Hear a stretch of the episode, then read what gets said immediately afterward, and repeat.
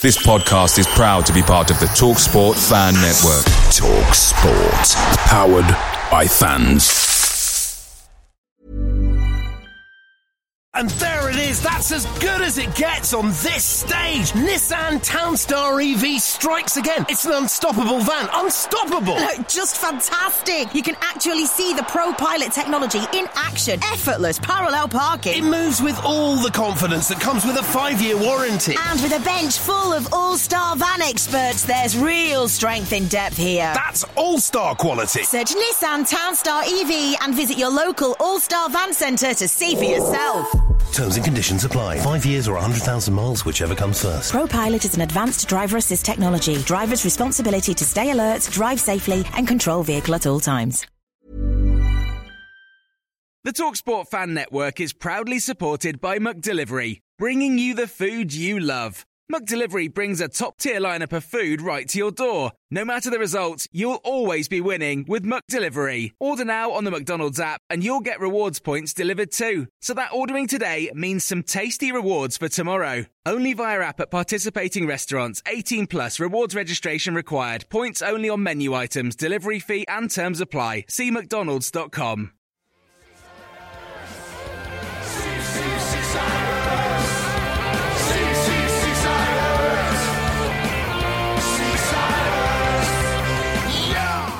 So, uh, Sunday, 3rd of September 2023, in this evening's show, we are discussing the events at Bloomfield Road yesterday as the 'Pool beat the Pie Eaters with a last gap gasp winner courtesy of King Kenny. And this after being pegged back in the last minute of normal time to send the ground into absolute scenes. I'm John Aspinall, and this is the Seasiders podcast match reaction show. Blackpool 2, Wigan Athletic 1.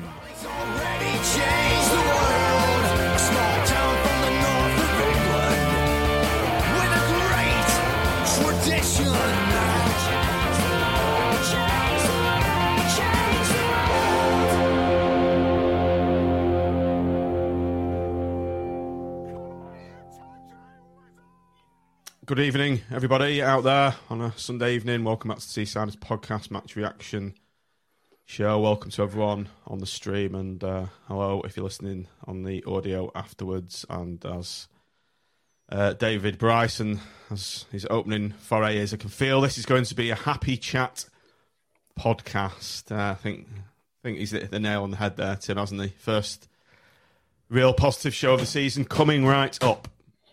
I think it's the most positive I've felt for probably the equivalent of a full season. Uh, probably Coventry or Preston last year is is the last time I can think that I've enjoyed a game as much as I did yesterday, and uh, well overdue.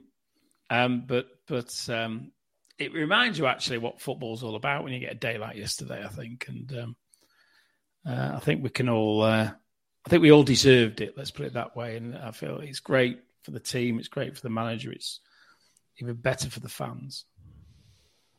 Nick, uh, welcome. Absolute scenes in our new home in the, the northwest stand yesterday. Jubilant.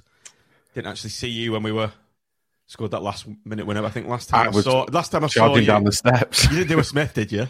no, no, no. I was celebrating. Quite a few people did do a Smith.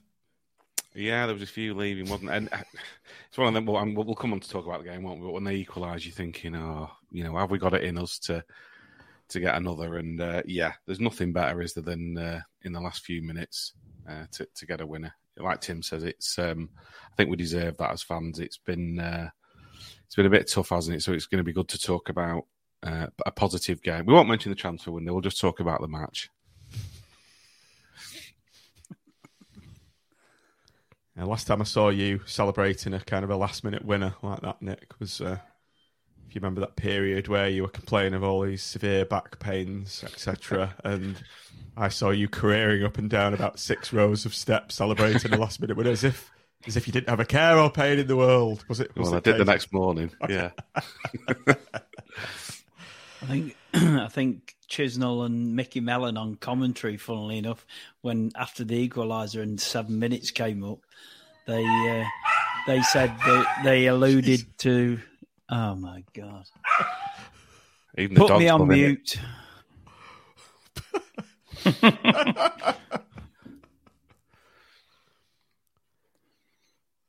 what do you say to that? I think of some witty dog related quip, but my mind's gone blank. it certainly wasn't rough at Bloomfield Road yesterday, was it? Ooh, great pedigree. Tumbleweed. Great pedigree. There we go. Have you um have you silenced the mutt? Is he muzzled or he or she muzzled, Andy? The girlfriend of the knobber came in and uh, and disturbed the dogs. So They think it's all over. they, uh, Well, oh Mr. H. yeah, Very good, Very Mr. good. H. Very, Very good. Anyway, I was just saying that on on the commentary, uh, Chisnell and Mickey Mellon said when his seven minutes went up, it was uh, um, there's only one team wanting these seven minutes, and it's not Blackpool. Well, that proved to be wrong, didn't it? So Mm. Obviously, Andy, you weren't at the They game. but both- You've seen you've seen the full you've seen the full ninety minutes, Yeah. and uh, Yeah. as I did say in the green room, if you didn't have any hair, you'd be looking like a, a certain Mister Ragazzino this evening with a nice uh, it's uh, nice redness, a Sakir style redness. yeah, indeed, indeed. A touch of the old uh, sunburn. Uh, Tim, you were you were lapping the, the sun up outside the Arndale post match, weren't you? And uh, Yeah, I was in a beer garden that, that was created especially for the uh, Poulton-le-Fylde uh, contingent, and um, yeah, we managed to find a spot in the sun, which I think found it. No, I don't know whether Raggy sent the picture, but I know it ended up on the podcast patrons group. So whether it's gone beyond that, I don't know. But uh, we decided to sit in the sun. like you look like a bunch of dossers sat on the We did look like a bunch of dossers. drinking cans, but the next picture I got sent was something quite different. Yeah, yeah, they brought a table over for us, and then and then we had like the likes of Colin, who who keeps wanting to come on the podcast, by the way, um, uh, or West Paddock Casual, and uh, he was like giving us lo- loads of grief, and the next minute over, he's he's joining us and um, and uh, sampling the delights of uh, the, the the evening sun on the Gold Coast. So um, I think we've set a trend there. Uh, How whether, whether the police will let it last is another matter, but it was it was good while it lasted. The Armfield Club pop up bar. Loved was it. Superb. Right, sometimes words, we're on a, we're obviously a, a podcast, but sometimes you can't express what happened yesterday in words. Only only a, a song will do. And this song, I think, will emanate around Bloomfield Road for quite some time.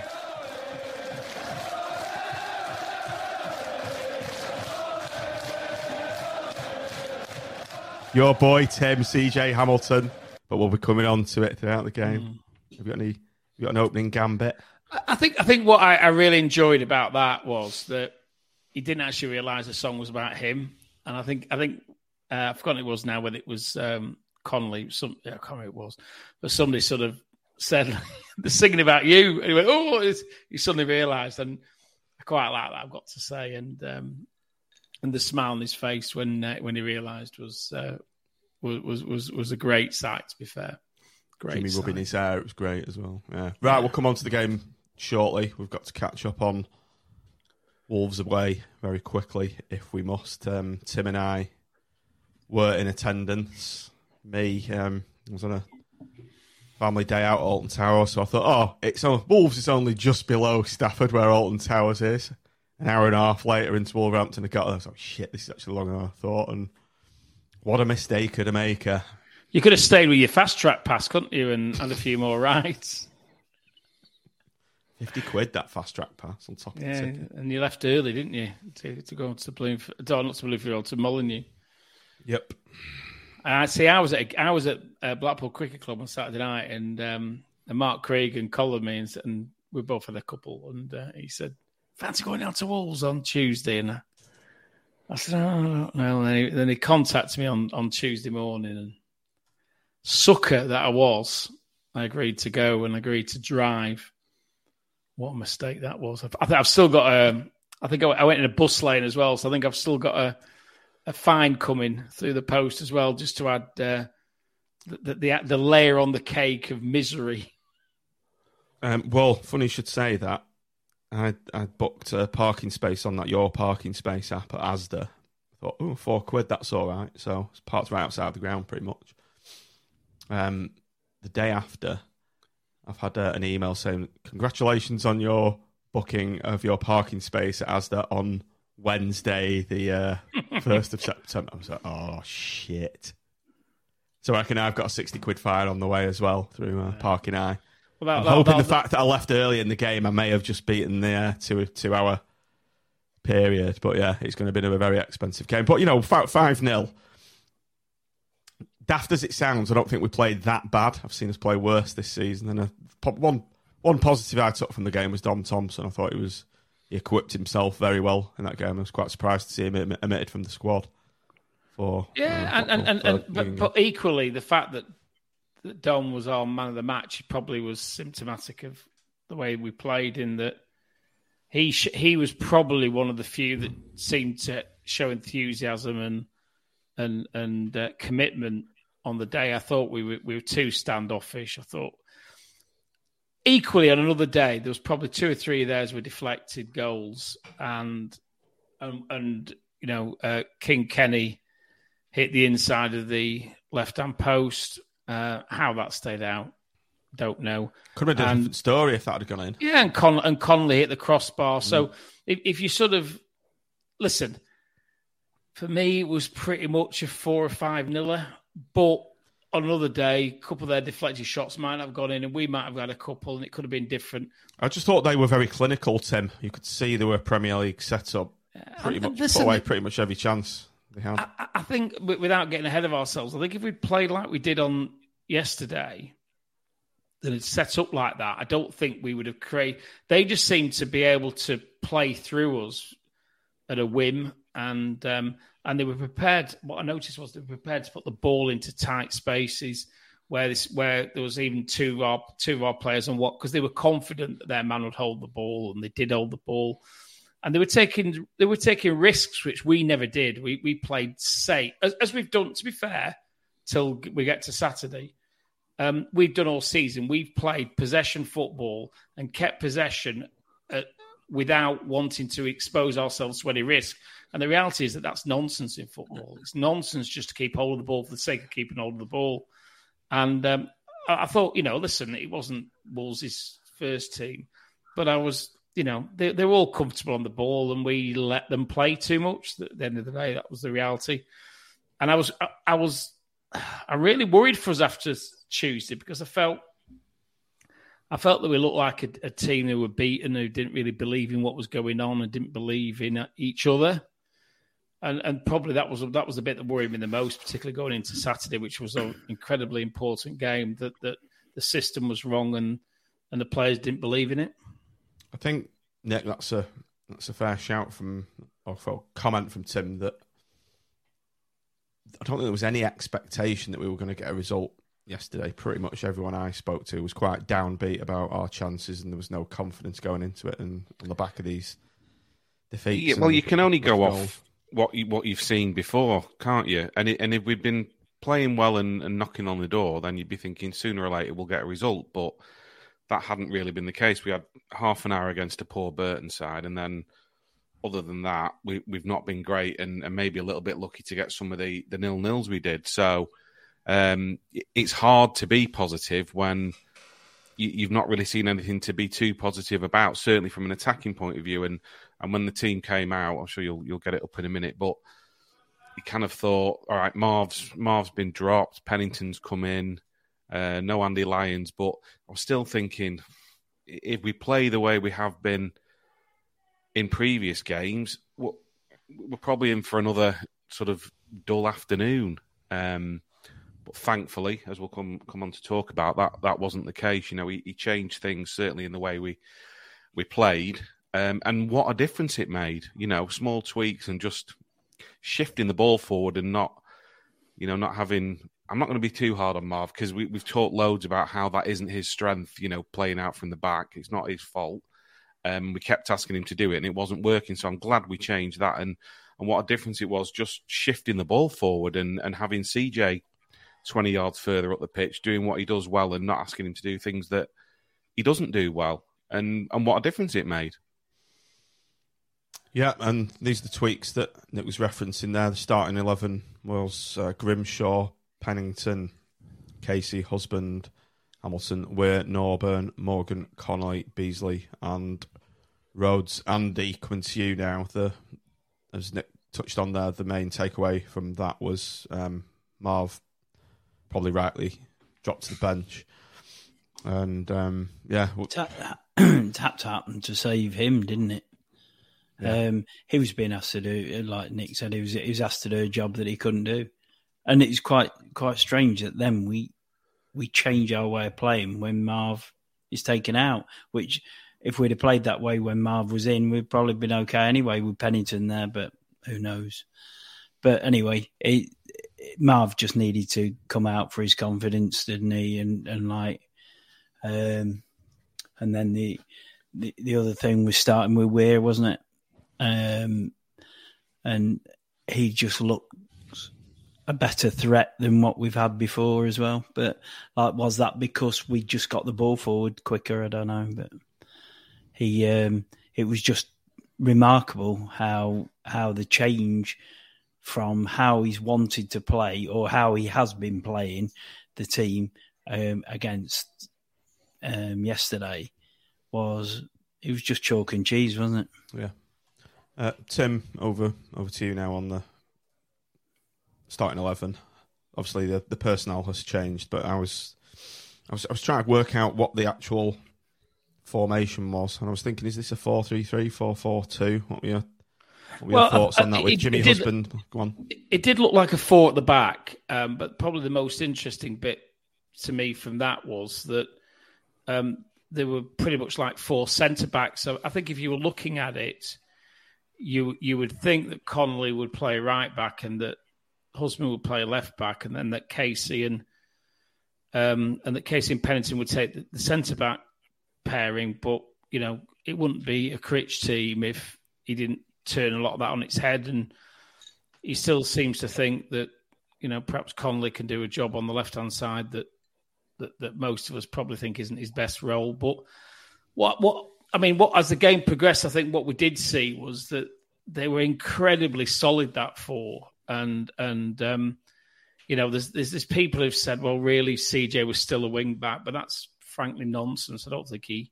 other than the, the last 15 minutes, which we'll come back to, um, I don't think we saw him um, come much beyond the halfway line, which is where where we want him. You know, if he's going to play, he needs to play high high up the pitch, not not in in a defensive role. And um, so for me, it was it was it was a weird. It, we, we seemed to it seemed to be almost like we we were we had one wing back who did, who wasn't really wing back because he was really playing left back, and then one wing back who wasn't playing wing back because he was playing right wing. And and it worked, you know, it, it, it worked. It probably confused the opposition a bit. They probably looked and thought we were going to stick with the system that we'd we'd played, and and we didn't. And um, that that likely upset them because what we saw, I think, and, and, and I still haven't quite worked out why they didn't try and do anything to to counter it, but they left CJ pretty much one on one with with their um, left back the whole of the game, and he got skinned every time. CJ found himself in a position that he could do some damage, and um, and I think he does that when he's further up the pitch. If he's playing, if he starts he's picking up the ball in our last third, then he's got two, if not three men to go past. Where if he's picking up the ball on the edge of their last third, he's got one man to beat and and one decision to make, and that's when I think you see the best out of him when he he, he doesn't have to think and he doesn't have to do too much. Yeah. So if you look at Shane Benjamin's comment in there, gents, uh, three five two is fluid, but it changed to four four two to use CJ. I think that's a mm. pretty accurate summary didn't, of what happened in the game. Didn't it feel like we were using our assets in the right areas yesterday? I think so. Yeah. It looked, the players looked like they knew what they were doing, Andy, which I think is. yeah. I think I think I felt half the time this season that our players don't know what's expected of them and where they're meant to be playing and what they're meant to be doing. So we see no, we see Norburn playing almost like as a a, a makeshift centre half, just sit really just sitting in front of the back three because he's he's worried about how exposed we are. Because when we get the three, I've I've often felt that whoever's playing on the right is really playing the right back role, and the left's playing the left back, and it's leaving it's leaving um, Marv in the middle exposed. So he ends up dropping back, which you actually don't want because he's actually a good player. We want him. We want him in the fo- more forward position. Somebody's mentioned in the chat he was a lot more forward yesterday. Well, he was because effectively there was a back four behind him. So I think he he felt more comfortable coming further forward. But all over the pitch, and I've got there's one particular player I want to go on to talk about in due course, but um, I just felt everybody knew what they were doing. Where I haven't felt that probably at all this season. Every player knew what they were doing. David Coleman says more long balls from Grimmy, much less tippy tappy across the back three, much better. It was right, Nick. It was it was a lot more intent out there, wasn't there? And less indecision, I think. It was, and when we did go long, I mean, to be fair, but that was probably Beesley's best game, I think, for for us. Um, he was, you know, it looked like he's building a bit of a an understanding with with Jordan Rhodes, who's you know an experienced player. Um, I thought he did really well, Beesley. So it wasn't, you know, we did go long. It wasn't ineffective like it again, like it has been for most of the other games this season. And like the guys have said, it just looked like everybody knew what they were doing from defence through to midfield. We shifted the ball well. It was held up when it needed to be. CJ, that's CJ at his best when he's got space to run into and just one man to beat. Um, won't get too carried away because it, it, it's one game, but it just shows that if you do the right things, it can make a real difference. And we've been, you know, we've been talking about it a lot, haven't we, this season? What needed to be done. Okay, uh, on to the, the first half itself. Then, um, Tim, we have mentioned before we tend to have a, a very bright first five ten minutes, do nothing with it, never score, and don't do much for the rest of the game, and the, the our opposition dominates and scores. But um, we've actually made this early pressure count today, and uh, what a finish from Jordan Rhodes! An absolute fox in the box, um, pure instinct that goal, and uh, great to see CJ doing what he does best, getting down the right, putting on those afterburners, and crossing a great pullback for for Jordan Rhodes just to knock it in. Um, not an easy finish either. No, not not at all. Uh, I've got to say, I mean, listen, I've been I'm probably CJ's biggest critic, and um, and one swallow doesn't make a summer, so we'll have to see whether he can keep doing what he did on Saturday. If he does, every credit because he's an exceptional player when he plays like he did on Saturday. Um, but I thought he showed great positivity because he received the ball on the right, and I've forgotten who it was who was behind him now. Um, but uh, I think he originally passed the ball to, but they want the ball back, and quite often we see CJ just knock the ball back, don't we? And then and and we lose momentum. But he, he just he just pushed the ball beyond the um, the fullback, showed a great turn of pace, created a bit of um, room for himself, put the ball across. But to be honest, there aren't many strikers who would score that goal, and and I think Jordan Rhodes showed his class. He hit it first time. Um, he, he knew where the box, he knew where the um, the net was and I think he caught the keeper slightly unawares because I don't think he was expecting that. Um, and, and, it's probably an opportune time because a few people have mentioned it in in, in the uh, messages. But I thought Jordan Rhodes was exceptional throughout. What I, what I noticed was pre-match he was speaking to Beesley quite intently. He clearly was talking to Beesley about where he wanted the ball, what he wanted from him, and I think. I think I think it's a I think it's a mark of a, a really good player when they actually make the players around them better than they normally are. And I think he did that today. And I think he, so I think his finish makes CJ's cross better than it is. I think his movement around Beesley makes a lot what Beesley does better than he normally normally is. And um, you know, I don't want to get too ahead of myself in relation to, in relation to the way he's playing. But if he plays anything like he did yesterday um, um, for the rest of the season, we as a as a group are going to be a far better team. And but that that that summed it up. That finish, that that's that's a Premiership striker finish. That and he has played in the Premier League and uh, albeit mainly he's been he's been Championship, but you can see why he scored all the goals he has when he finishes like that. Uh, Nick Feegs in the chat just says uh, Rhodes made that made that a good cross. Usually would moan at CJ for not picking someone out, um, a natural goal scorer, and I think that's a I think that's a good point. You yeah. just put in, you're playing the ball into an area when you're putting a crossing like that, and you're expecting yeah.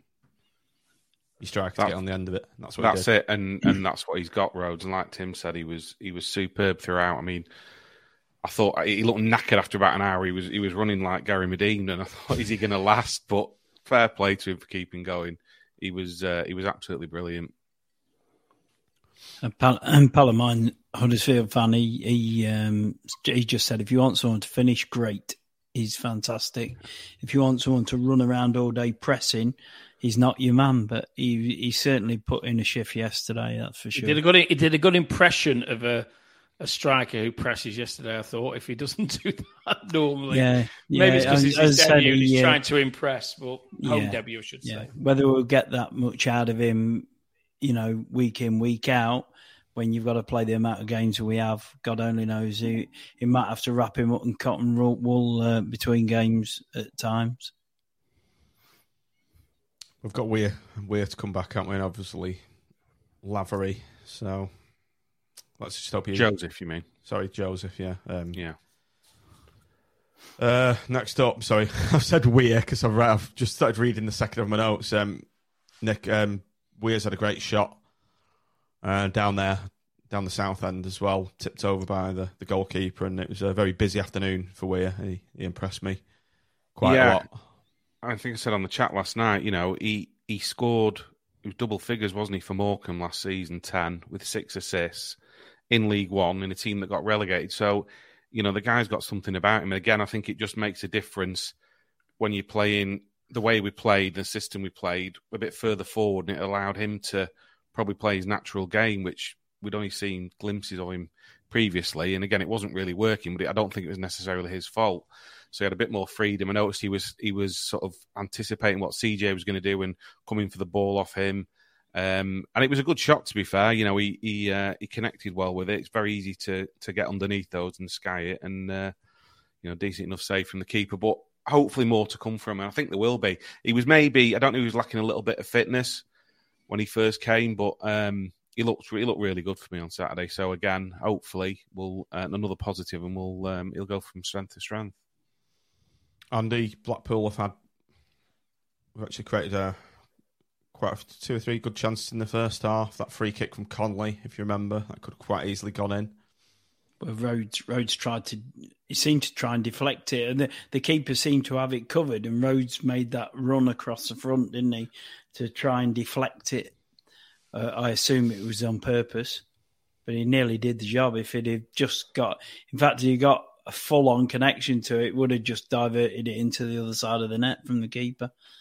Um, so, but I think it was interesting that CJ tried three crosses in the first half, in the first 10 minutes, sorry.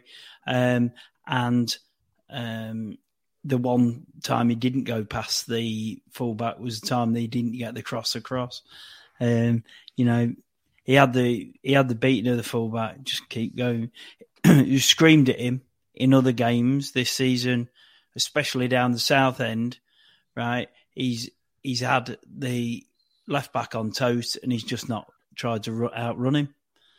Um, but maybe this slight change of system has given him the extra space that he needs.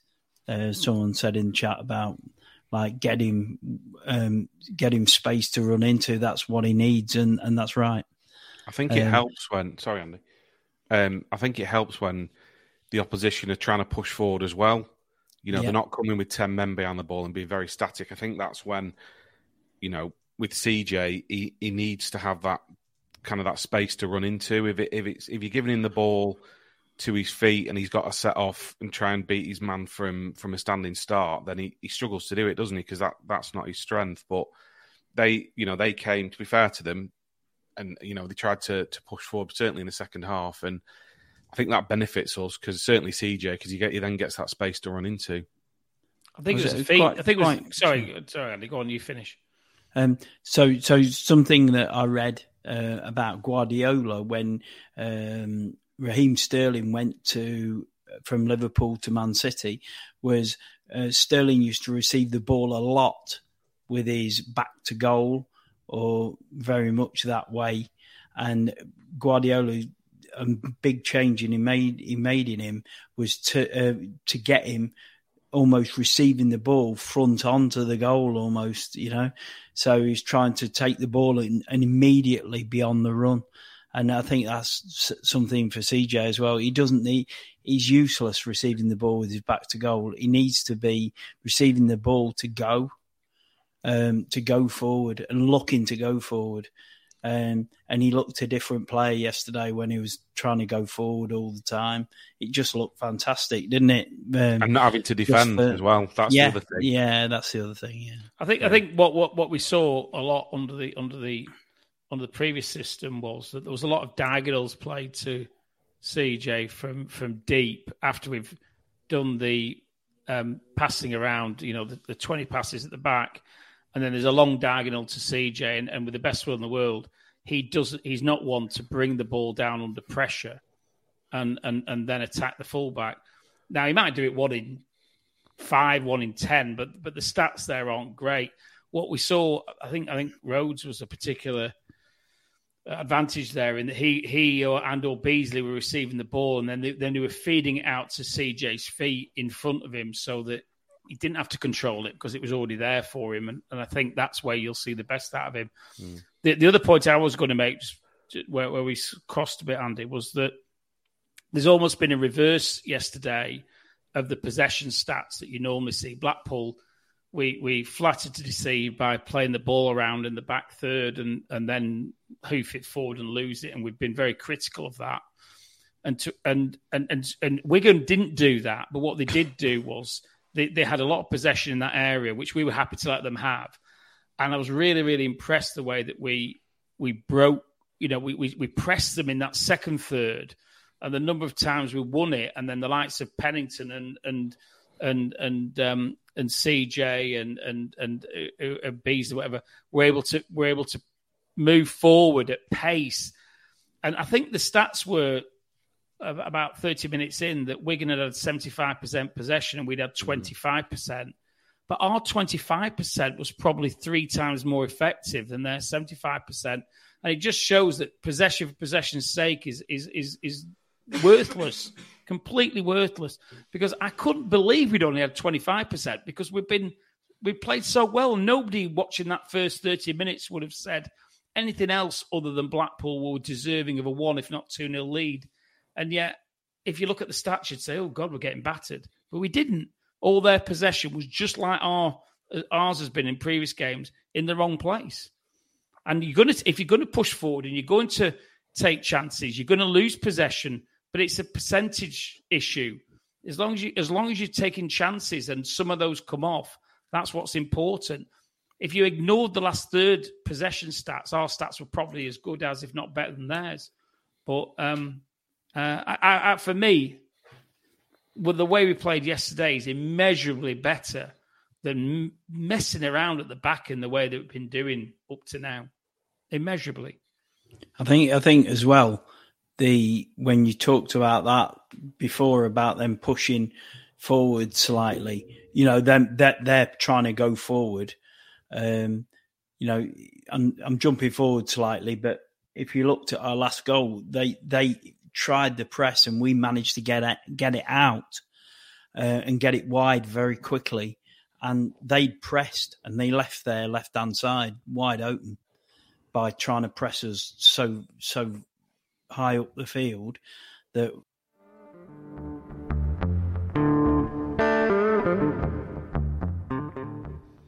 Pardon the interruption. Normal service will be resumed shortly. This is just a quick message to say if you're enjoying this content, I would like to say thanks for this podcast and the many others. Then please consider joining our Patreon supporter program where you can donate a small monthly amount to help support this content and help us pay our bills. To do so, go to patreon.com forward slash Seasiders pod. There are several tiers you can support us on, starting from the price of a pint per month and upwards. And in exchange, you get this annoying advert removed from all audio pods and also everything ad free on the audio. You'll also get access to our Patreon supporters WhatsApp group, which is good fun, and other random giveaways as and when they come in. So please do support us. Patreon.com forward slash Seasiders pod. Let's get back to the content. See you later. That once we broke the press, they they were they were lost. They they were just the backtracking was two against one, and it's just like you know, it's, it's really good. It was it was fantastic to see, really. What I've got to bear in mind is not every team's going to come to Bloomfield Road Absolutely. and, and, and, and push forward in the way Wigan did. Wigan did that because mm. they believe that, and they are a good team. Listen, I think we beat a good team yesterday, and they would be top of. The, they would uh, going into the game. They were top of the league, but for the points deduction, and and and I think they believed that they were the better side, and that if they came forward, that they'd win the game, and and you know. With some justification, um, but what that gave us the opportunity to do was to counter effective. It's quite unusual to be countering at home, but we spent most of our game counter attacking, and we did it incredibly well. I think Nick, the only worries, particularly were from the I've got frog in my throat. here. Uh, were crosses from the right hand side, um, caused a bit of bother a couple of times. Balls into the box from Wigan. Um, for me, it looked like the only time they were going to score from set pieces. This is very much Yeah. the Wigan of last season, if you remember. Yeah, yeah. I mean, like Tim says, you know, they're, they're a decent side. They went and stuck four past Bolton, as David Coleman's mentioned in the comments, and I think Bolton were flying up to that point, weren't they? So they're a decent team, and and like Tim said, you know, not all teams are going to come to us and, and do that this season. We we will have to try and work out maybe a different, you know, a plan B when there's a team who's come to try and get a point, and it's te- or they've they've scored one, and then it's ten men behind the ball. You know, what can we do differently? Um, but for teams who come and play like Wigan did, then I think that suits us perfectly. And 32% possession, I'll take that every game if we create the chances like like we did on Saturday. You know, and, and I think they probably had a bollocking at half time, and I thought they'd come out with a bit more intent in the second half, um, which I think they did as you know, kind of as the half went on. Um, yeah, and when they when they got the equaliser, I thought, you know, is that is that going to be it now? Have we have we got it in us to to get another? And I, I think if we had a drawn, it, it it'd have been almost like a loss because we played so well. Um, I think we, you know, we deserve to get that one at the end for me.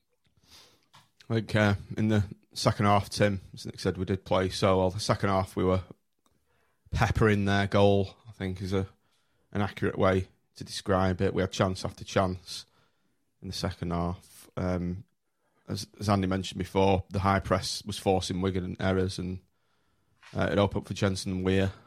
He's had he's had a shot. Um, Rhodes one on one, so two really good chances. I think there was three actually, wasn't there, down your end? Yeah, I think I think that, uh, yeah, it, it was it was a, it was great to watch, and and you know probably we, we, we should have converted one of those two or three chances if if we're looking back. Um, I, I was really impressed with Weir yesterday. To be honest, I, I'll probably say the jury had been out with me slightly before, in that I wasn't quite sure whether he he was he was what we needed, but he actually showed how to play that sort of um, attacking midfield role um, incredibly well. I thought yesterday, um, and and yeah, we, we we probably we deserve to get the second, if not a third, you know, and.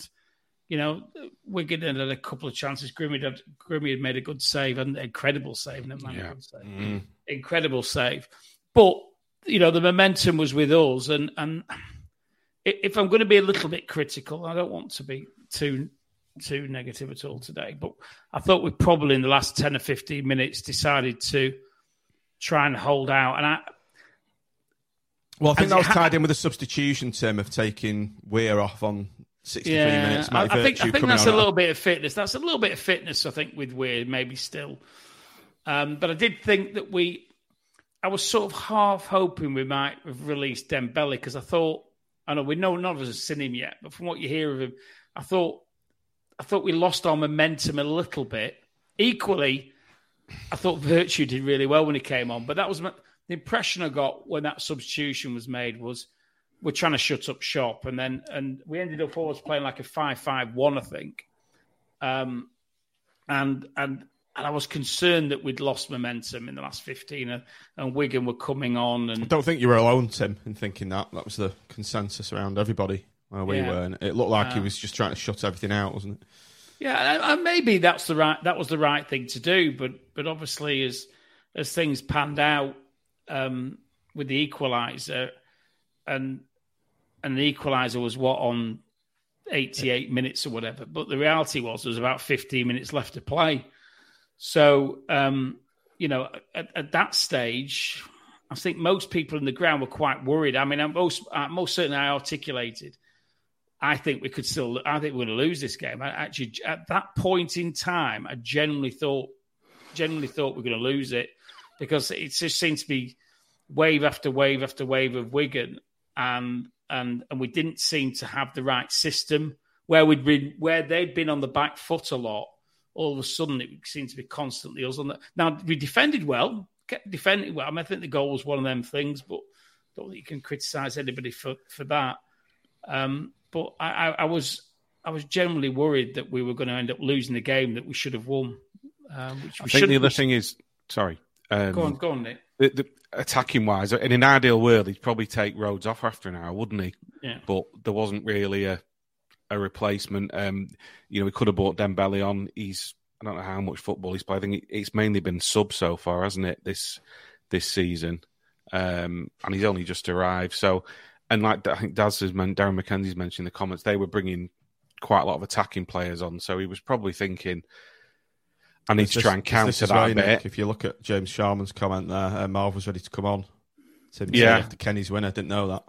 Yeah, yeah, he so, was on, he was on the on the touchline. Wow, I can kind of see why, did it, but you do invite pressure, don't you, when you you try and shut up shot because we were a bit further back and, and you know when they were pushing forward. But having said all that, the subs were, were involved in the goal, weren't they? So you could say it's genius. Oh.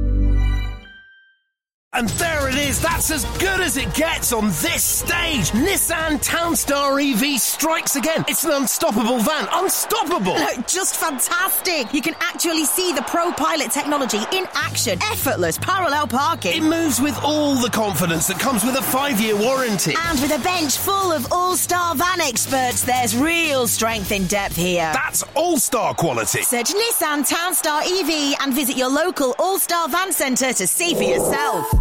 Terms and conditions apply. Five years or 100,000 miles, whichever comes first. ProPilot is an advanced driver assist technology. Driver's responsibility to stay alert, drive safely, and control vehicle at all times. Picture the scene. All of your mates around, you've got your McNugget share boxes ready to go. Partner this with your team playing champagne football. Perfect. Order McDelivery now on the McDonald's app. There's nothing quite like a McDelivery. At participating restaurants, 18 plus serving times, delivery fee, and terms apply. See McDonald's.com. Three of them. yeah. Let's talk about the goal then. Um, Andy, Shane Benjamin's uh, put in the chat, I think the away fan on the pitch got our lads fired up. Don't know if that showed that on the full replay, but what a dickhead. What was he, what was he thinking? and running to the family stand as well. Yeah, giving it large to the family stand. Did you notice how he, he started off quite fast and then really slowed down when he realised it was on his own? He was going to make it, yeah. So, there, was a, there was a volley of Haribo raining down on him from the family family stand. But I think that probably disrupted them a bit as well because they were kind of pushing yeah. forward, weren't they, at that point? Yeah, well, I think uh, just go back to their goal. I, ju- I thought Connolly had a chance to put the ball into touch with the man almost. He could have he could have made a tackle there. He chose to stay on his feet, and then they joined by another one, and then is it Dale went over as well, um, and he didn't stop the cross, and and so we, we had two two two attempts to stop to where we could have stopped that that ball on the right on their right, um, but then McGuinness did well, didn't he, to to get across um, his man at the uh, and, and get the header in for their goal. But um, I still think we should have stopped that. We'd we'd argue that we should stop that cross. I think it was Dale, you know, wasn't it? Not closing his man down. It, it was, and yeah. and and like he should have he should have stopped that cross. He should have, but Connolly should have stopped the, the thing before and got and just put the ball out uh, with the man he was he, he could see enough of the ball to to clear it for a throw in. Really, to me, to me, it was coming. Nick that goal. I said to my sister, I said, I said, bet this score in eighty nine minutes. I said, this yeah. is, I said, this going. I nearly got it to the minute. It wasn't a Yeah. surprise to me. No, it did feel a bit like the, the momentum was starting to build a bit, and we were, like I say, you know, up front, Rhodes had put such a shift in, and there wasn't really an option to, to replace him off the bench. Um, but thankfully, we, uh, we we managed to get a winner, and part of that was down to Wigan pushing forward, probably to think they could go on and win it, you know, and it left them uh, a bit exposed at the back. It was if if you see it straight away as soon as our right centre backs got the ball, they immediately are pressing a lot of people forward. So um, we shift it right straight away and then clear it, um, pass it down the field, and, and they're just we've got an overload straight away down that side. All kicked off by was- CJ as well, wasn't it? The initial Yeah. ball. Yeah, yeah. Um, and um, and then Virtue just nips in and puts it across, and uh, Sir Kenneth of Dougall arrived just in time. Um, so you can now buy Seasiders podcast, Sir Kenneth of Dougall fan club badges from Tim Fielding at the next home game. I noticed on the official club feed they've started using that, Tim, Sir Kenneth of Dougall. I'm sure they did. I'll have a it's look in a minute. copyrighted, uh, I think, to the Seasiders podcast, isn't it? So we should be some due some royalties. My dog is named Kenny Dougall, and he's. Uh, uh, Simon's You have got a to dog. You'll have to, you got a have to dog put Sir Kenny as in. You have to start calling him Sir now. Sir Oh no, they put of King Dougall. Kenny. I'll let them off. It was King Kenny. King Kenny, yeah. Ah, well, we'll, we'll have. we'll- I'm, I'm sure. I'm sure we can license out the use of Sir Kenneth of Dougall to them, can't we? We've already licensed the FPRS system. The check must be in the post because no one's taken it up, taken up that offer yet. I'm, so, Um, yeah, but- sure. Tim, absolute limbs in the north when that went in. What a moment! What a moment! And it's Well- moments like it's moments like that that you go to football for, and it's been a long time overdue. That sort of feeling. What a buzz! We we we said we said that actually I was I was um I was on the balcony of the Moretti at the time, but I, I actually wish I was in my normal seat in the east. Um, but it didn't really matter because the whole ground went absolutely mental, and it was actually good in some respects to watch the the the um uh, the limbs in the north from from a slight distance just to see how good it was. And and the way that the players went into the fans I saw Kenny go in there and sort of like oh, hug a fan and you know and that's what you want isn't it? And, and it, it has it's been slim pickings.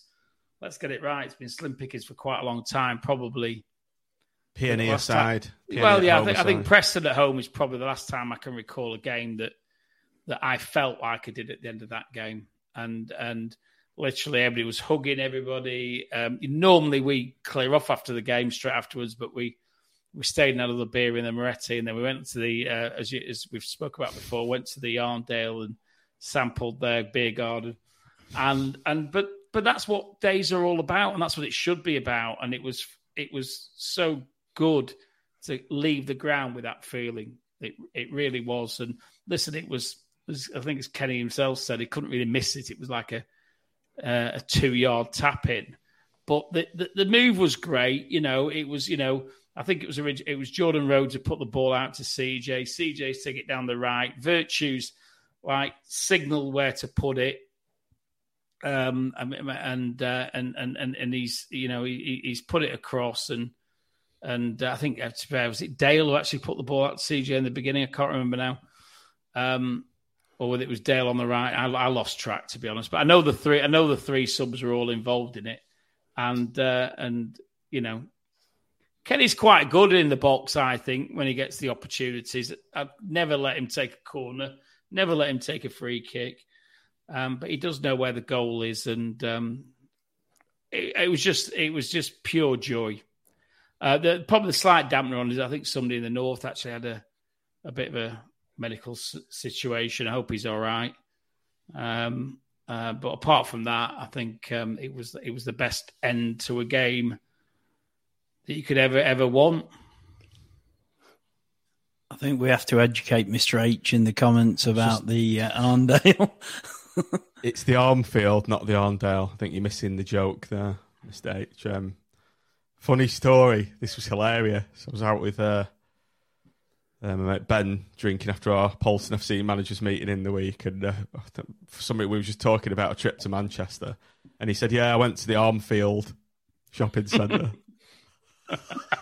Who was it who called it the Arndale? It was the guy from Badlin, Chris Bad- Badlin. Badland have got Oh, sacked. no, it's the fact that he's caught, he's gone to the, the he's actually gone to the Arndale Centre and called Called it the the Arm- Armfield.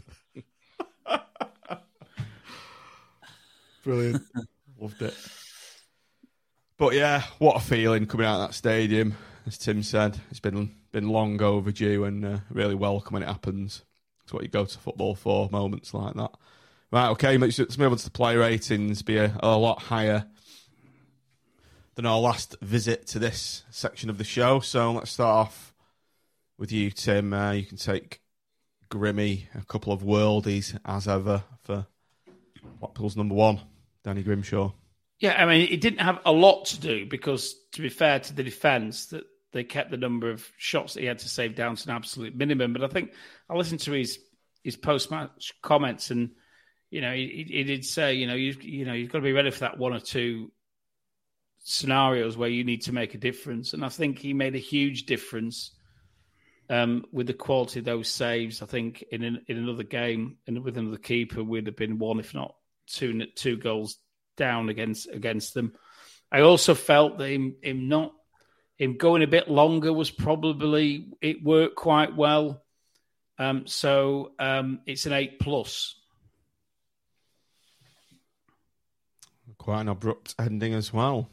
I'm sure I said Nick start off with. Uh, You told you told me to go. did I? I'm just. Yeah, you said Tim. Going, I'm going. I would have Um, gone eight plus as well. To be fair, okay. Uh, you can have Pennington, Nick, uh, class act at the back. he is. Yeah, you know he's he's come in. Um, he started the first game, didn't he? And then got injured, and I was surprised that he, you know, he didn't come back in sooner when he was fit. Um, bit of pressure on him as well, you know, with with Marv um, dropping out. But he was brilliant. Um, he's just very calm and assured, and at no point were you kind of thinking, "Oh, there's a mistake about to happen here." He uh, he did really, really well, and uh, I expect he will keep his place in the side for for some time to come. Um, it's a, an eight plus as well for Mr. Pennington. Unless he gets hamstring injury. Don't jinx it. We'll edit that bit. Uh, Andy, you can take uh, Ollie Casey. Continues to impress. Yeah, That role. he went off, uh, sort of changed position slightly, was it? But he's um, um, he did okay, didn't he? Nothing special, but like did everything he could. Um, I reckon eight. Okay. I think on just quickly, John, on, Yeah. on Casey. I mean, I don't think any of us expected him to be probably a regular in the team for us this season. I He- thought he'd be leaving, to be honest. Yeah, I just thought he'd one they'd be shifting out in the summer. You know, he went out on loan last season. I think he did, he did very well at Forest Green, even though they ended up going down. And it's it's well, it is like a new signing, isn't it? You know, he's probably one of the first names on the sheet. He's probably been our most consistent player this season. I don't think he's really put a foot wrong. So I, I think it's, you know that's great. And and if you're not really noticing him as well um, too much during the game, that's probably a good thing in a lot of ways as well, because that means his positional work is good. Didn't he do like an amazing last minute block as well? Was that Casey? I think it was in the first half. Yeah, it was husband, wasn't it? Let's move on to Jimmy then. Uh, man of the match of the season so far, Tim. Well, Jimmy he's Husband. definitely he's definitely player man of of the season. so- So, man of the season. I mean, hundred percent player of the season so far, and I think I think I think there was the whole the back four yesterday had this never say die attitude that they just weren't going to let Wigan get shots off on goal. The number of times that they closed down, that they got blocks in, that they intercepted um, was exceptional, and, and he's basically leading them back there. Um, and um, uh, I'm going to go. I'm, I'm going to go a nine with Jimmy. I think. I think Jimmy um, led the line at the back there, and I think he kept it extremely solid. Um, and he's he's he's he's he's the player of the season by a country mile so far. Yeah. Okay, uh, Andy, you can take CJ Hamilton. Uh, best game of best game of the season for CJ uh, without any shadow From of a zero, from zero, Zero to hero. hero, Yeah, Yeah, it's uh, as we've we've said it loads of times. It's it's great to see him running uh, at fullbacks. Um, we've um, talked about it on the pod. You know when he's he just won't do it. So um, great. He's uh, he, he deserves an eight plus. I think for, for yesterday for for back to being an exciting player who wants to run at people. He's got the pace, hasn't he? I think So you should up it to a nine. I, am the same, Andy. I think that's I think I think that's one of his best performances for us. The only the only reason the only reason I'd say no, uh, or I'd I'd argue the toss. I'm I'm easy, but um, the only reason I argue the toss is because you're starting from a very low bar, bef- remembering what he did do against what he did he did yesterday, and if it, if that was a con, uh, more consistent display, that that's what we're expecting from him, then yeah, okay, we, we have Andy, said, Andy, if, we I, have if said I think he's a nine, Yeah. he's a nine. outvoted. Are you are you going to up it then? Look at everyone in the comments as well. It's got to be Nine. I mean, look at the, the way the, the North was singing to at the end of the game. Yeah, Nine then. there you go. But I think I think Andy makes a good point though. We want to see this consistently, don't we? Not Yeah, but you can only mark one in him on, you can only mark. It's only on yesterday, isn't it? Well, yeah. Yeah, fair, Well, fair just- play, fair play. It's just me trying to trying to think that he, he started such a low bar from Mm. what was happening before, and uh, um, Hundred percent, Andy. He's got to do that. Not maybe not. he- Maybe he's not going to do it week in week out, but he's got to do it far more consistently than he has been doing. Yeah. Because the last time he played like that was was arguably against Preston. Yeah. And that's Yeah. nearly Yeah. twelve months ago. yeah, More of the same, please, Chris. Right, uh, Jensen Weir. Who are we on? Tim. Jensen Weir. I, I, that that's his. That for me is his best performance so far, and and I think he's he's shown maybe Carey the way that Carey needs to be playing um, if if he wants to be in the team. Um, and I said the jury was out for me on him before yesterday. I wasn't hundred percent sure, but I think he showed yesterday what what that attacking midfield role, uh, uh, what it's all about, and um, I think he paid. He, he, he, he played a, a fairly important role in, in the way that we played and the way that we won the game. So it's an eight plus for me. Ollie Norburn. Nick. a Bit more of an attacking threat and a bit more of a license to, to thrill for Mr. Yeah, I think I think it, it, it helped everybody. Yeah, um, on Saturday the way we played. You know, for him, I think he was probably getting a bit frustrated. It was he was going and getting the ball off off Marv, and then it there, there weren't a lot of options on Werther, um, and it, it it was a real difference on Saturday. Um, so I will give him an eight. Okay, moving on to Albie Morgan. I think is it Andy? yeah. Yep. I, I think I've said before he he divided opinion at uh, Charlton, and I could see I can see why to a degree, um, but again he'll benefit from uh, change of system slightly, um, and he'll get around the pitch. He did did okay.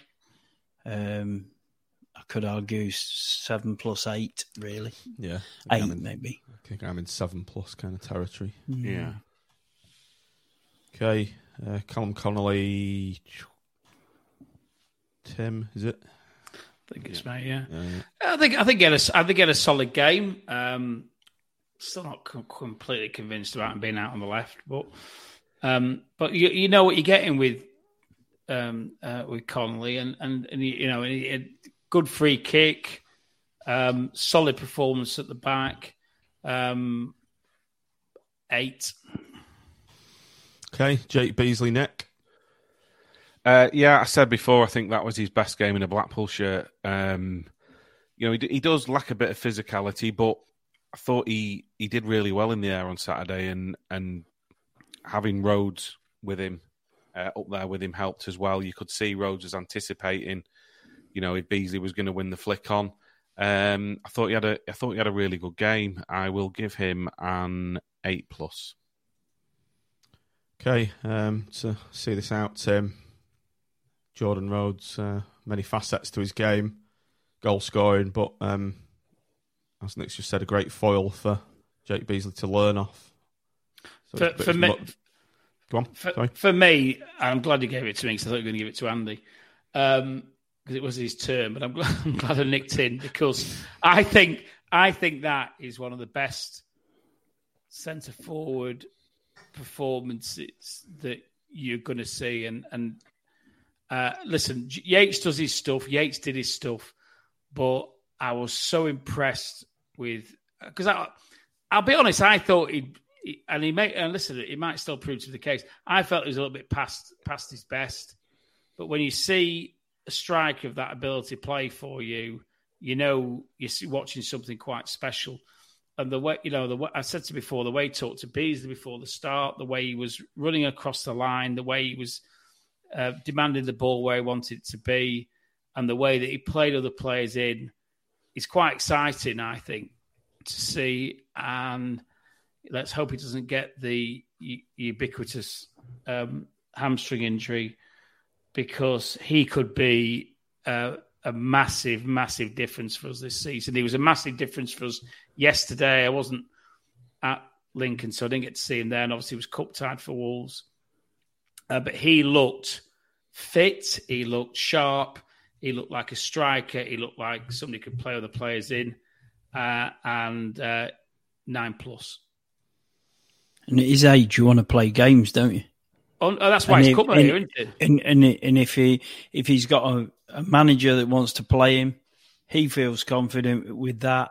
They seem from if you listen to Critchley after the game, he was talking about how he makes runs that no one we've had does, um, and you know if they if you find that Critchley believes in him and he he, he wants to uh, uh, he wants to play every week, then that's great.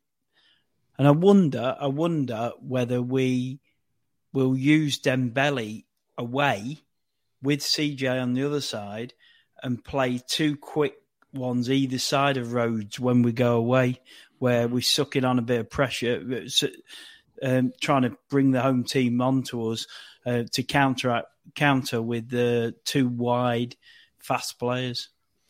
That was my one disappointment yesterday. We didn't see Dembele, and I think Critch said Mm. it wasn't a game to get him on. I think he could have brought him on instead of Dale, maybe, but he's probably gone for what he knows rather than what he doesn't know. Because Yeah. obviously, um, Yeah. Dembele's not been here f- for a few days, so it's not criticism, but I think I think we all want to see what he can do, and I, I think he, I think when we do, I think we're going to be quite impressed. Okay, Tim obviously waxing lyrical about Jordan Rhodes there as we move on to our Man of the Match awards. It was actually given to Jordan Rhodes, the Man of the Match award by the sponsors in the stadium. If you look at the screen there, those are the player ratings from FOTMob, which scored um, CJ Hamilton an 8.2 and Jordan Rhodes a 7.7. So, gentlemen, obviously not using that as your guide, but from what you've seen with your own eyes, who are your respective man of the matches? Let's start with you, Andy. Well, Micky Mellon, funnily enough, on commentary, gave it to Pennington. It's interesting. Oh, oh so he, they they said they probably would have gave it Pennington. And our How mate, and how our does mate Grimshaw, Chisholm. Grimshaw get six point four? Jeez, yeah. It- Does he go off saves made or something? Because he, like you say, he Uh. didn't. He didn't have loads to make, but he did make some very good ones when he had to. Some robots made these scores up, hasn't it? Sean So- Bot 2000. Go on, Andy. Who are you going for? Pennington. No, I- I'll go. I'll go Rhodes, being his first home game, and the the fact that he's scored and he's made such a difference. I think I'll go Rhodes. Yeah. Um, it's a cigarette paper between CJ and Rhodes. I, I'm going to give it CJ because I just thought he was, you know, that's CJ at his best, and we don't see it consistently, unfortunately. Um, so I'm going to go for CJ by a very, very, very, very fine margin. Sakir? Uh, Rhodes' performance up front's the best one I.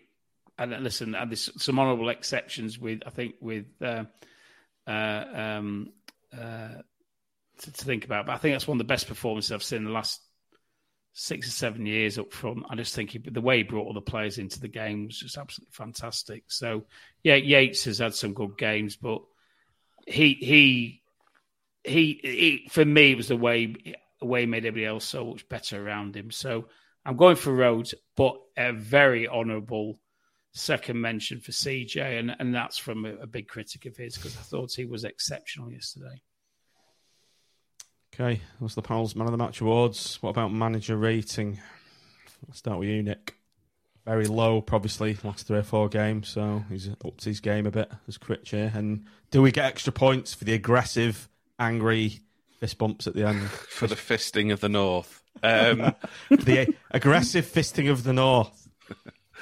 Well, you know, we, we, we talked about the subs, didn't we? And and did it invite pressure? But the flip side of that is they, they were all involved in the goal. Um, look, it, I was just glad we didn't play tippy tappy across the back because I think had that been a a, a dull nil nil or even a one nil to Wigan, I think it could have really turned on on Saturday. Um, particularly after a, a, you know, let's be honest, a, a, a disappointing transfer deadline day. Um, I think there was, you know, there was a chance that had we not got a result, um, people could have got really frustrated. So, giving credit, um, the way we played was brilliant, and it's a eight plus. Mr. Grice, it was it was becoming it was coming from a minus eight, so he's doing okay. Um, jeez, I think I don't think that's too far away. I was, I was, again, I was impressed by the fact that we weren't just knocking it around the back and then recycling, and uh, it drives me mad. Um, we actually looked like a football team yesterday. Um, so, being as he's turned his he's put a magician's hat on and turned himself from uh, has been manager to a manager. Uh, I'll give him eight plus as well. To round this off, Sakir, leader of the opposition. Yeah, I, I mean, I mean, he, he, gets plaudits for play, do what he should be doing from the start of the season, which is yeah. play players in the right position. So it comes from a low bar, to be honest, for me. But because actually he's just done what he should have been doing from the start. Um, and I was a bit worried about about the way he went last 15 minutes because he, he really did concede momentum to the team. Um, but it, but his subs all combined for the goals, so I'm I'm giving seven plus. I, I, I think it's in my um, mind actually. That's him. that's a, he, could have gone wrong, but didn't. Yeah, he doesn't. It doesn't feel like the Critch that we had before, and it doesn't look feel like he's any better than he was before. And I think that's how I, I feel I think he's it. more. I think he's even more cautious than he was before. To yeah, be honest, playing with the handbrake. I think hmm. he is. Yeah. Um, and and it and it, it doesn't excite our fans. Our fans to our fans are quality in getting behind the team when they're excited, and and they and even even if we're in a game where it's a bit to and fro, two two, three three, or whatever, right? Our fans are, are right up for it but it it can go mute very quickly when they're bored, and and it we we have to understand that our our atmosphere is is an asset to the team and to the manager and to to the club as a, in general, and we have to use that right? But you have to, the players on the field have to be exciting them. The manager has to set a system up that excites the fans, and then they'll get right behind them, and and then you get uh, you get some tremendous atmospheres at home, and it must be a horrible place to play when it's really rocking. Thing is, I mean, he he might not be better than last time, but then he got promoted. He got us promoted last time, didn't he? So if he's if he's Well, as good did, as he yeah. was last time, then you know, and he is pragmatic, and it's not going to be we're going to score one, one more than you. We know that, um, but at least that's a step in the, the right direction. Um, you know, on Saturday. So long may it continue. Okay, Nick, you mentioned about the summer transfer window a bit earlier on in the show. Let's have a quick discussion Yeah. about that. Now it's now it's slammed shut. I've actually made a, a graphic. So rather than talking about the actual deadline day, Hmm. I thought I'd list out the actual business we've done in the summer, which ha- is, if you look at this list, I'll read it out for the pod, the audio. Um, Matthew Pennington, Tashan Oakley Boothe, Albie Morgan, Kylian Kouassi, I don't know if I pronounced that correctly, Mackenzie Chapman, Kyle Joseph, Jordan Rhodes, and Karamoko Dembele signed on loan from the amusingly named Brest um, in the week. So, your general thoughts on on that? Um, well, I think early on we talked about. I think the first couple were was Norburn and Pennington, wasn't it? Which looked, you know, like two two really good signings, um, both potential championship quality. Um, I forgot Norburn on the list. yeah, and then yeah. it it kind of, I don't know. I think once the season started and we started to talk about where we were maybe lacking, and it was that creative midfielder, and obviously Joseph getting injured, it was a blow because we've not seen anything of him, and who knows had he been playing. You, you know, would some of those nil nils been at maybe a one 0 win? I don't know, but we were we were lacking creativity, and then we're launching it long, and there's not really anybody up front. Beesley's not Madine, and he can't hold it up. Um, and and Lavery, there's no point in playing it long to him, is there? So, I think going into the end of the window, it felt like we were a, little bit short in a couple of areas, and you know, I think on Thursday, Critch kind of alluded that it it might be a, a, a busy day on Friday. So you've you've got your phone set for notifications and thinking, right, there's going to be something. And we got linked early on in the morning with a, a lad from Ipswich. Um, I think he was a centre half, which, you know, wasn't really an area. Yeah, an area where we were particularly crying out for, for reinforcements. But thought it's early on, you know, there'll be a couple more to come after that. And then it, it just didn't happen. And I'm, I do think it, it's a bit of a circus dead transfer deadline day, you know, where these clubs, it's like, why is it all being left to the last day, you know? And there's an element for some of them of, I've got to spend this money sort of thing. Um, but I, I did think we'd get a couple in. Now, as to why we didn't, you know, people jump to all sorts of conclusions, and it it could just be as simple as we we maybe wanted to move a couple out, and that didn't happen, which didn't allow us to bring a couple in, or the, the couple we were after, the clubs they were coming from needed to bring replacements in, and it didn't happen for them, so they didn't. You know, it's all a chain, isn't it? Um, but it, it was a little bit disappointing, and I think then going into Saturday, like I said, had we lost, it, it you know it could have turned a bit. Um, whether whether it's going to come back to to haunt us between now and January, re, you know, remains to be seen. Obviously, we're on a bit of a high at the moment after beating Wigan, um, but one swallow doesn't make a summer. And like I said earlier, I still think we maybe need to work out a bit of a, a plan B at times when teams aren't coming in and pushing forward. Um, but hopefully, you know, we've got we've got Weir. Um, hopefully, he'll go from strength to strength, and he'll be that that kind of midfield driving force that we've we've perhaps been missing. Um, Rhodes, fingers crossed, he stays fit. You know, I think he'll be a real asset. Hopefully, we get Joseph fit sooner rather than later.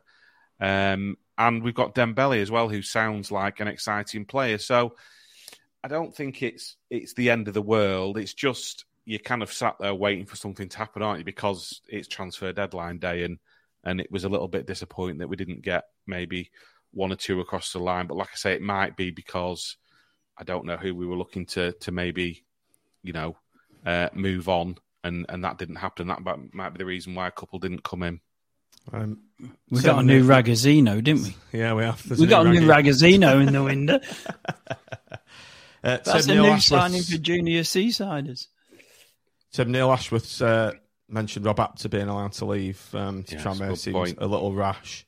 Now we all we all assumed that Rob Apter was leaving because someone else was coming in, possibly Dembele.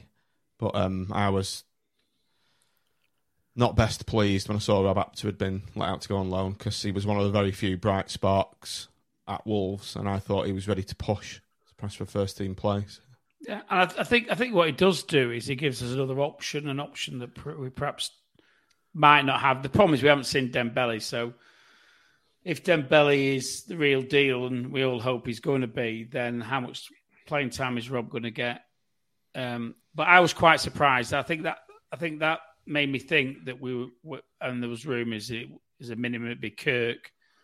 So when he went out, I was pretty convinced that somebody else was coming in, and probably my, my surprise in this window is that we didn't farm out more players than than we did. I thought there was probably four or five going to go out, and and other, other than Rob, I don't think has anybody gone. I, I, you know, um, did even Brad Holmes go? I can't. I don't know what's what what's. Um, although I suspect with non-league clubs, um, they can probably still go out beyond um, beyond last Friday. But but yeah, it's a, a, bit of a surprise. It was a bit of a damp squib, in all honesty, wasn't it? Um, transfer deadline day. I suppose you know we all we all want that marquee signing, don't we? That's that's going to um, say that we mean business this year, and whether it been Moxon or whether it been uh, whether it been Clark um, Harris, there was Clark Harris, noise, and it was they just missed they just missed out. Bristol Rovers just missed out getting him over the line, didn't they? In the end, um, but and it's a big but. Having what having watched Rhodes uh, and looking forward to watching Dembele and seeing how Pennington played um, and Weir played and and and Norburn is quality. You know, overall, I'm I'm, I'm listen, I'm, I'm a glass half full tonight rather than a glass half empty, which I've been for most of this season so far, um, and that can only be good. I think I think as well when we were looking at the the people coming in, we were imagining we were playing that slow possession based football that he, he was playing in two or three games this season, and like so we, we needed some absolute diamond quality to up the top to make that work, and like so now the change in how we played yesterday has maybe made us look completely differently at what our window was like. Yeah, that's a good point. And Joseph was a two million pound player. Let's get it right when he left Wigan for Swansea, and he's a young lad still.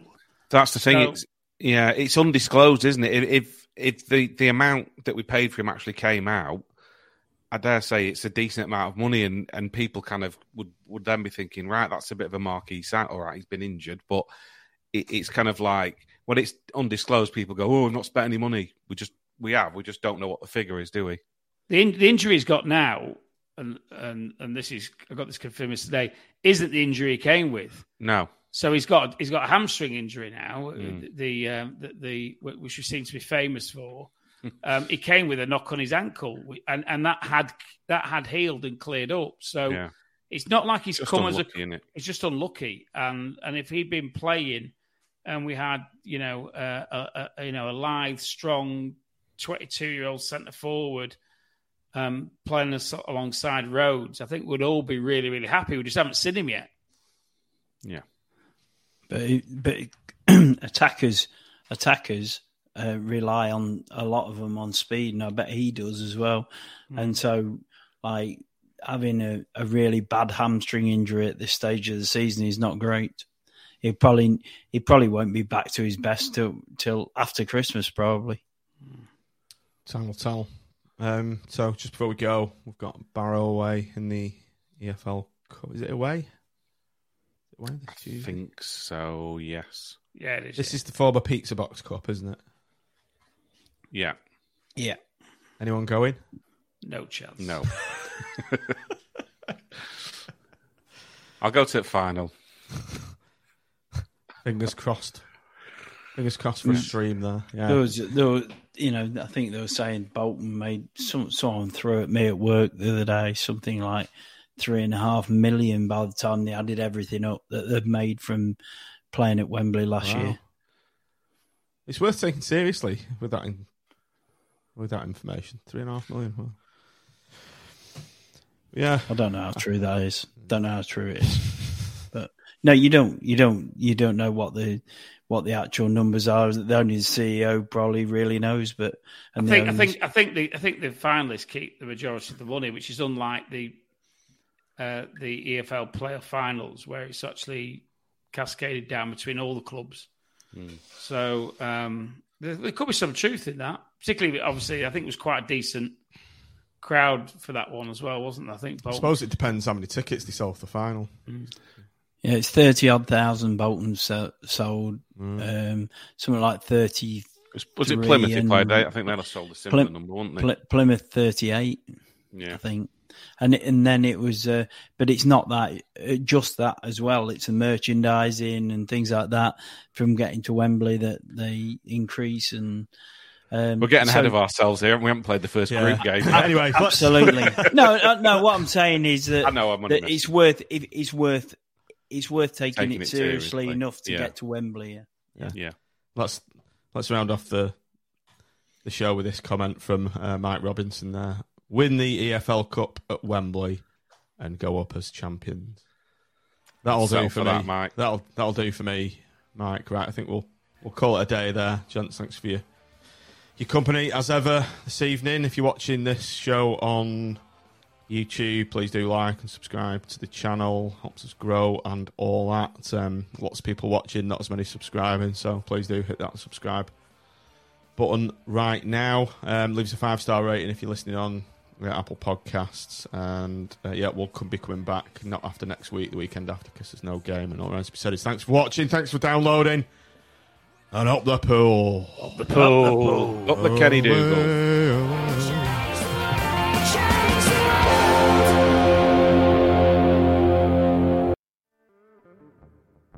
Just before you head off, I know you've just enjoyed what you've listened to. Of course you have. Why not consider joining our Patreon supporter program for the price of a pint per month? You'll get extra bonus content in return. You'll get no ads on the audio pod. You'll get faster releases of the audio pod. You'll get it before the uh, the Great and Wash does. And also, you'll be saying thanks for these uh, brilliant podcasts, and you'll be helping us pay our hosting costs, our streaming software costs, uh, electric, that kind of thing. So yeah, it'd be greatly appreciated if you could support us. Patreon.com forward slash Seasiders Pod. Price of a pint per month, and you also get access to our um, WhatsApp patron supporters group, which is a good laugh. We've got a nice community going on in there, and you'll also have access to uh, competitions and giveaways when they do happen. So yeah, please do consider signing up and supporting us. That URL again, patreon.com forward slash Seasiders Pod. And if you don't sign up, you're a Big fat poo. See you later. Thanks for listening. Away days are great, but there's nothing quite like playing at home. The same goes for McDonald's. Maximize your home ground advantage with McDelivery. Order now on the McDonald's app. At participating restaurants, 18 plus serving times, delivery fee and terms apply. See McDonald's.com. And there it is. That's as good as it gets on this stage. Nissan Townstar EV strikes again. It's an unstoppable van. Unstoppable. Look, just fantastic. You can actually see the Pro Pilot technology in action. Effortless parallel parking. It moves with all the confidence that comes with a five-year warranty. And with a bench full of all-star van experts, there's real strength in depth here. That's all-star quality. Search Nissan Townstar EV and visit your local All-Star Van Centre to see for yourself. Terms and conditions apply. Five years or 100,000 miles, whichever comes first. ProPilot is an advanced driver assist technology. Driver's responsibility to stay alert, drive safely, and control vehicle at all times. This podcast is proud to be part of the TalkSport Fan Network. Talk Sport. Powered by fans.